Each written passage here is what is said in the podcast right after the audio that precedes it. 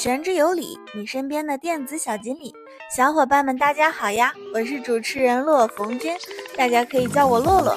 欢迎收听玄之有理，一档泛娱乐的玄学科普故事会。我们又又又见面啦！Hello，大家好，我是你们的命理师朋友乐宝。嗯，那么乐宝，照例我们今天跟大家聊点什么呢？今天我们来聊一聊阳宅风水，也就是家居风水如何布局才能达到一个招财的效果。哇，这基本上是我们上一期内容的延展呢，这对小伙伴们来说应该是相当实用了。那么话不多说，乐宝，我们先跟大家介绍一下吧。嗯，相信大家很多人都对我们这个家居风水如何招财非常感兴趣。那么今天呢，就特地出了这样一档节目，跟大家仔细介绍一下。如何通过我们自己的简单布局达到一个招财的效果？首先是讲六点布局，然后再讲一个道法上的一个秘密，这样大家呢能够从布局上和道法上综合着来掌握招财的一个技巧。这个布局啊，一共有六点。首先第一点，在家里的东北方位挂六串五帝钱，在你家靠北的那个墙上放六大瓶子蓝色墨水。并且把盖子全部都拧开，这个六个大瓶子啊，要那个可乐雪碧那么大的啊，就是尽量要那么大的瓶子就 OK 了，不用太大。第二点就是在家里的西南方挂一个红灯笼，或者是说一个红色台灯也可以。第三点，在家里的正西偏北一点儿，也就是西偏北一点儿，放一个风水轮或者是鱼缸，这两个在某宝上都有卖。第四点。在家里的正东方位放绿色的树状的植物，比如富贵竹。第五点，如果我们的这个听众粉丝朋友你是开店的，你的收银台就可以放在整个店的西北、东北和正西的方向。注意，这三个位置是固定的，它不会随着你的流年变化而变化。也就是说，这三个方位啊，你可以一直用，用到老。那么这三个方位呢，它在风水上都是我们招财进宝、财源滚滚的一个好位置。以上就是我们六点的布局方法。嗯，乐宝，刚才听你说了六点的布局方法，都涉及到了同一个问题，那就是方位呀。但是我们好多小伙伴们都不怎么会确定东南西北，这个能跟大家说一下吗？嗯，当然可以呀。我们首先确定方位的话，就是要矫正我们家居风水的一个中心点。那么这个中心点呢，我们一般是以我们整个家里的客厅。作为我们的风水布局中心点，也就是说呀，你站在你家客厅的中间，然后打开地图，找到东南西北，以这个中心点出发去找到东南西北四个位置，然后再确定东偏北呀、东北呀、西南方向就可以了，很简单吧？嗯，大概是能听懂一些了呢。就是比如说，洛洛打开自己的手机，手机里会有一个指南针，这样也是可以用的吗？可以呀。嗯，那么我们确定了方位之后，要把所有的东西放在客厅吗？还是要放在呃对应方位的房间里？放在对应方位的房间里。比如说家里的东北方位，它是这个家的一个卧室，那你就把这个五帝钱放在这个卧室的方向就可以了。嗯，原来是这样。比如说我们的东北方向是一个卧室，钱放在卧室的最东北边，是这样理解的吗？嗯，可以哦。那这样的话，对小伙伴们来讲，应该是非常好确定了呢，是非常可行性很高，很容易很容易操作的啦。对我们跟大家分享的方法都是可行性非常高的一些方法，仅需要我们拿出手机的地图或者指南针。来确定方位就可以了，很简单。嗯，这样的话我们就非常容易确认方位了。因为现在好多小伙伴不要说东南西北了，其实前后左右也不是很好确定。但是如果我们大家有了一个指南针的话，就会非常容易啦。像刚才乐宝所言，我们先确定客厅的中心点，找到客厅的中心点之后呢，我们再由它来。以指南针来确定东南西北。如果这个方向有房间呢，我们就把相应的物件摆在房间的最那边的位置上。但如果没有房间呢，那就是摆在客厅的，比如说最东北方吗？对，如果没有卧室，那你这个客厅的东北方向的那个墙，你来布局放东西就可以了。这个一定要灵活运用啊。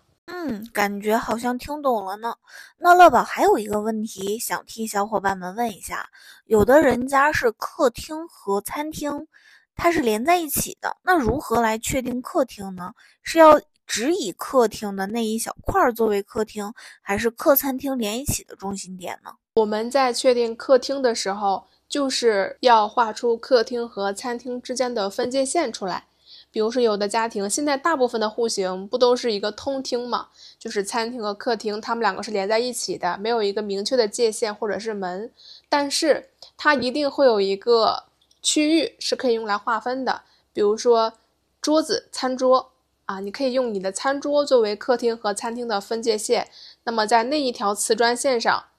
以外就是客厅，你要确定整个客厅的方位。客厅是不能够和餐厅混为一谈的，客厅和餐厅在风水上有不同的作用效果。所以说，如果我们要确定中心点的话，那客厅就是客厅，是刨除了餐厅之外的那一部分区域。嗯，这样说的话就更清楚了呢。我觉得小伙伴们应该不会再有更多疑问了。如果有的话，也欢迎大家在评论区里留言呀。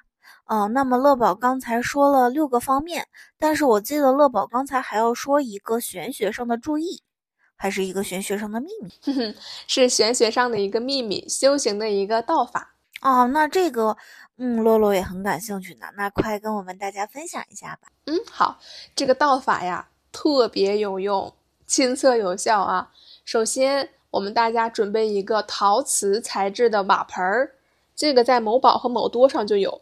大家去买一个，然后呢，再盖上盖子，找来一张纸，在这个纸上面啊，你要写上积德行善，或者是助人为乐，也就是说，你要写成语，要么就是积德行善，要么就是助人为乐，这两个都可以。然后你把这些字写完之后，这张纸啊，你贴在盖子上。现在这个盖子不就是盖在这个盆上面了吗？然后下一步。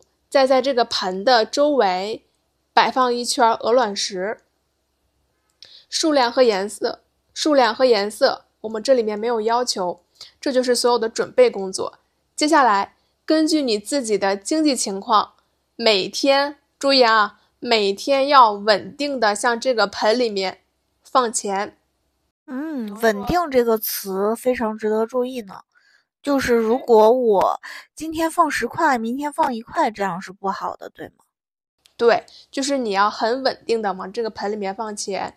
如果你是学生党，你可以每天只放十块啊。如果你条件稍微好一点，你可以每天放五十、一百、二百。你要很稳定的往这个盆里放钱，你不能今天有钱了我放一百，明天把这个钱花的差不多了我就放十块、一块钱，这个是不可以的。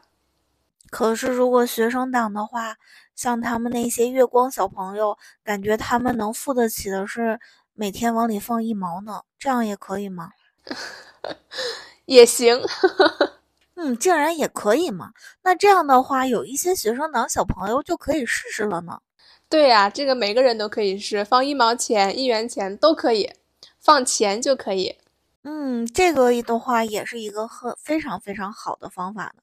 那接下来呢，每天放，比如说一毛钱，好，比如说你每天放一毛钱，然后你要隔一段时间，比如说我每一个月、两个月或者半年，拿着这里面所有的钱，把这个钱不求回报的捐出去。注意哈，在心里面要不求回报，你不要想着说。哎呀，我捐钱了，我做好事儿了，我一定有好报吧？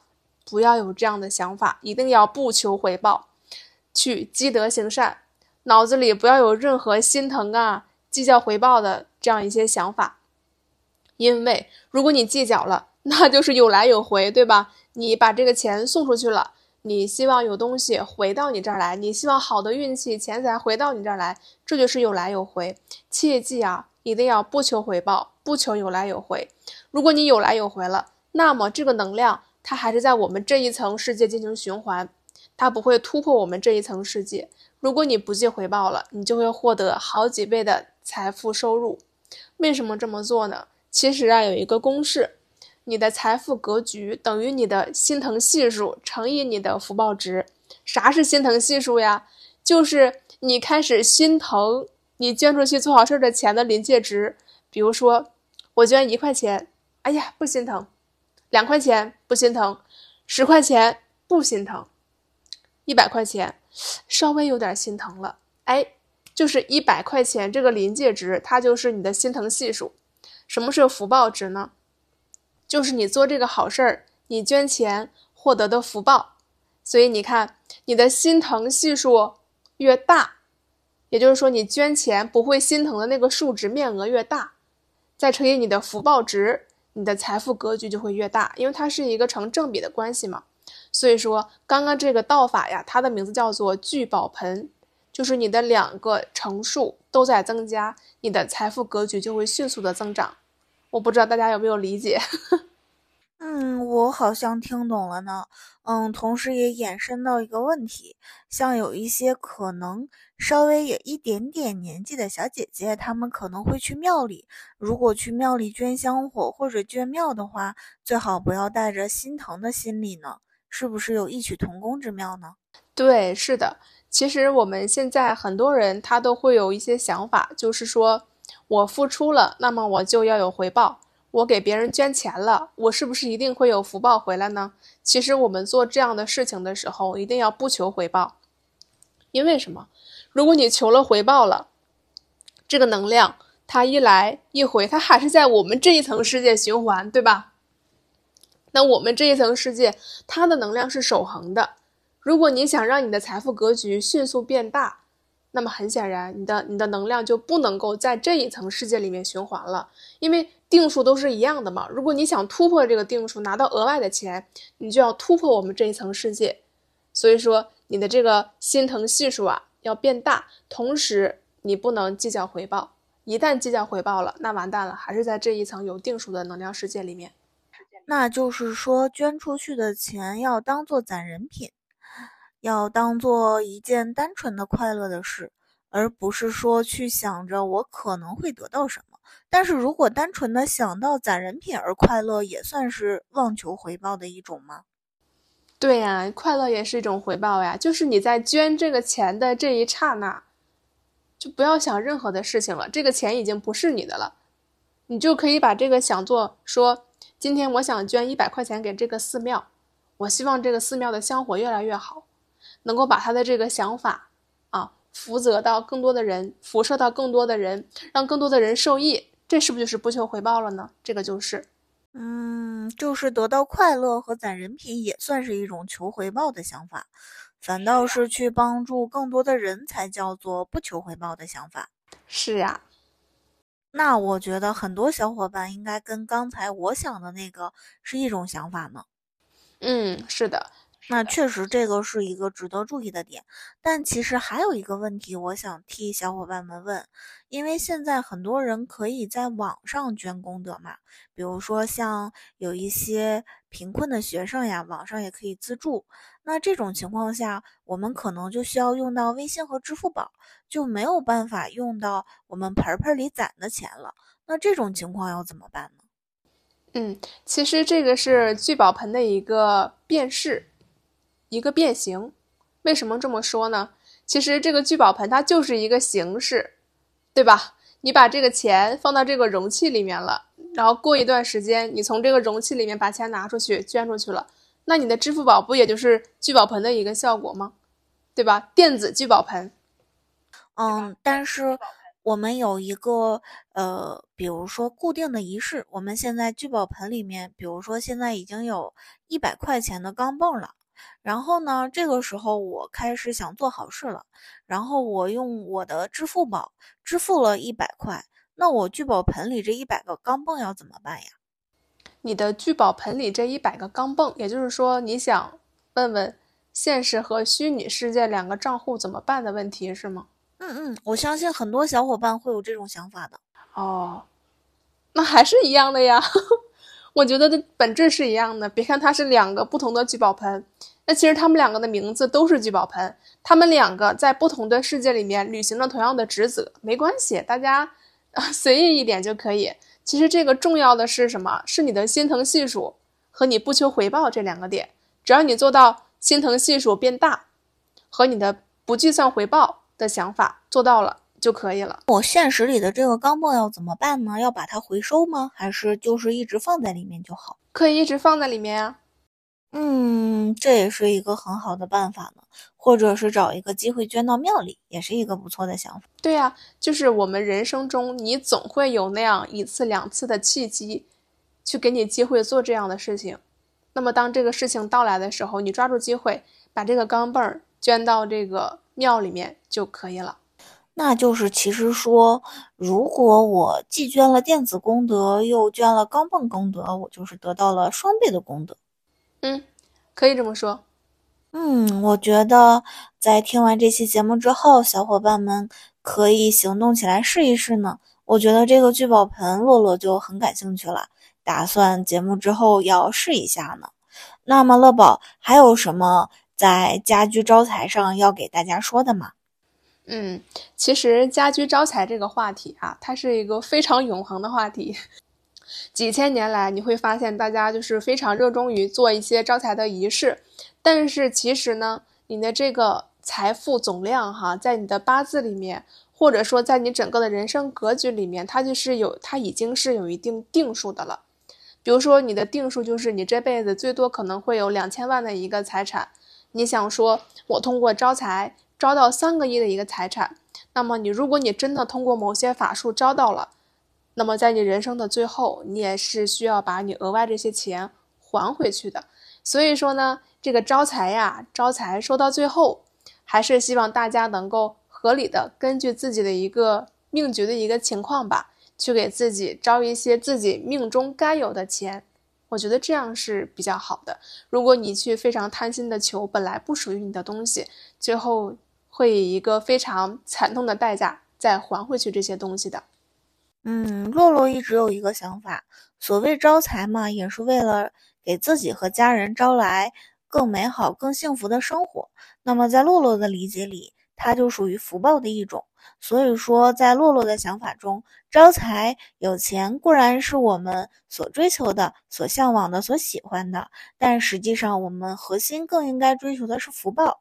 试想一下，小伙伴们，如果我们每天躺在病床上，如果我们的家人离我们远去，如果我们没有相爱的人相守一生，那么我们只有钱钱的情况下。是不是也很悲伤呢？是的呀，所以说任何的东西它都不能够单独拿出来去论幸福的所在，对吧？你有钱你也得会花呀，你花出去之后你得得到快乐呀，是不是？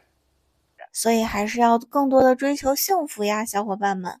现在我们的生活压力已经非常非常大了，有的时候不妨也让我们自己慢一点，让我们更幸福一点，比单纯的追求金钱。更加的快乐，不是吗？嗯，是的，大家都要做一个会赚又会花的人。哎，乐宝，其实刚才说到道法，我有一个题外话还要想问一下呢。嗯，你说。因为我在小红书上经常看到一种论调，就是有一些道法嘛，就是嗯，看到好多小伙伴们考试呀或者什么，就开始学一些道士们做一些手势。但是就会发现底下可能有一些懂行的人就会说，嗯，道士走做的时候读的是蓝条，但是如果是普通人做的话，读的就是血条，这种事是真的吗？嗯，我这是可以说的吗？啊，我想跟大家说呀，其实我们每个人呢，都是一个。身带特异功能的普通人，啊，所以说呢，我不建议大家轻易的去做这些手势，因为你不知道自己是否就是那个带有特异功能的人。有的人他天生就有天眼，或者说能够招来一些东西，那这种特殊体质呢，他做这种手势的话会非常的灵敏。就是如果你没有师傅，或者说很强大的东西在保护着你，你把这个东西招来了。你就送不走，所以说呢，他这个说法吧，对于大部分人来说其实是无效的。我们就是普通人嘛，对吧？你做不做没什么关系，但是肯定有小伙伴儿，我相信你一定是这种特异功能，嗯，那大家就不要做了。这个确实是啊，耗蓝条、耗血条，天赋异禀但没有师傅的人，如果万一真的招到了什么嗯的话，他自己也是没有什么办法的呢。所谓请神容易送神难嘛，大概就是这样一个道理。对呗，大家有没有在前些年玩过笔仙儿？招来了送不走，慌不慌？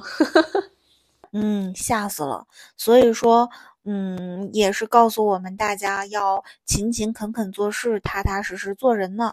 所以说，考试的时候，小伙伴们还是认认真真的背吧。是啊，我们在这个普通的世界里面，就要遵循这个普通的规则，考试就要好好复习，别想那些没用的。但是我觉得现在暑假已至。嗯，我们可以不聊这个话题，以后有机会也可以带给大家聊一下关于考试好运的小妙招吧。虽然说有一些东西我们最好是不要做的，但是除了勤恳之外，是不是也可以让这件事情更顺利呢？当然啦，我们可以通过风水布局来给我们增加 buff，可以让我们的考试更加顺利，或者说让我们在复习的时候脑子更加灵光，能够记住更多的知识点。哇，我觉得最后这一点才是小伙伴们真正需要的吧，因为毕竟我们自己的能力提高了，我们才能赚更多的钱钱呀。我也觉得最后一点很有用，因为很多时候在大学里面的考试，那不就是一支笔、一个夜晚、一本书吗？是吧？我不知道诺诺你有没有这样的经历，我是有，就是一个晚上复习一门一门功课。是的，是的，因为洛洛上学的时候不算是一个勤快的学生呢，但是又不是那种特别胆子大，嗯，会去抄袭的学生，所以就大概是那段时间记忆力也比较好，也是拥有叮当猫的。记忆面包的人呢，所以也算有惊无险的度过了自己的大学生活。但是如果能让更多的人也这样的话，那其实也算是一件非常好的事情，不是吗？是的呀，独乐乐不如众乐乐。嗯，这样说的话，更期待下一期的节目了。啊，转眼时间已经过得这么快了，那这期节目要跟大家说拜拜啦。除了我们刚才所说的话题，小伙伴们也可以留言说你们自己感兴趣的东西，也许下一期我们录的就是这样的内容呢。拜拜啦，拜拜，小伙伴们，评论区见哦，拜拜。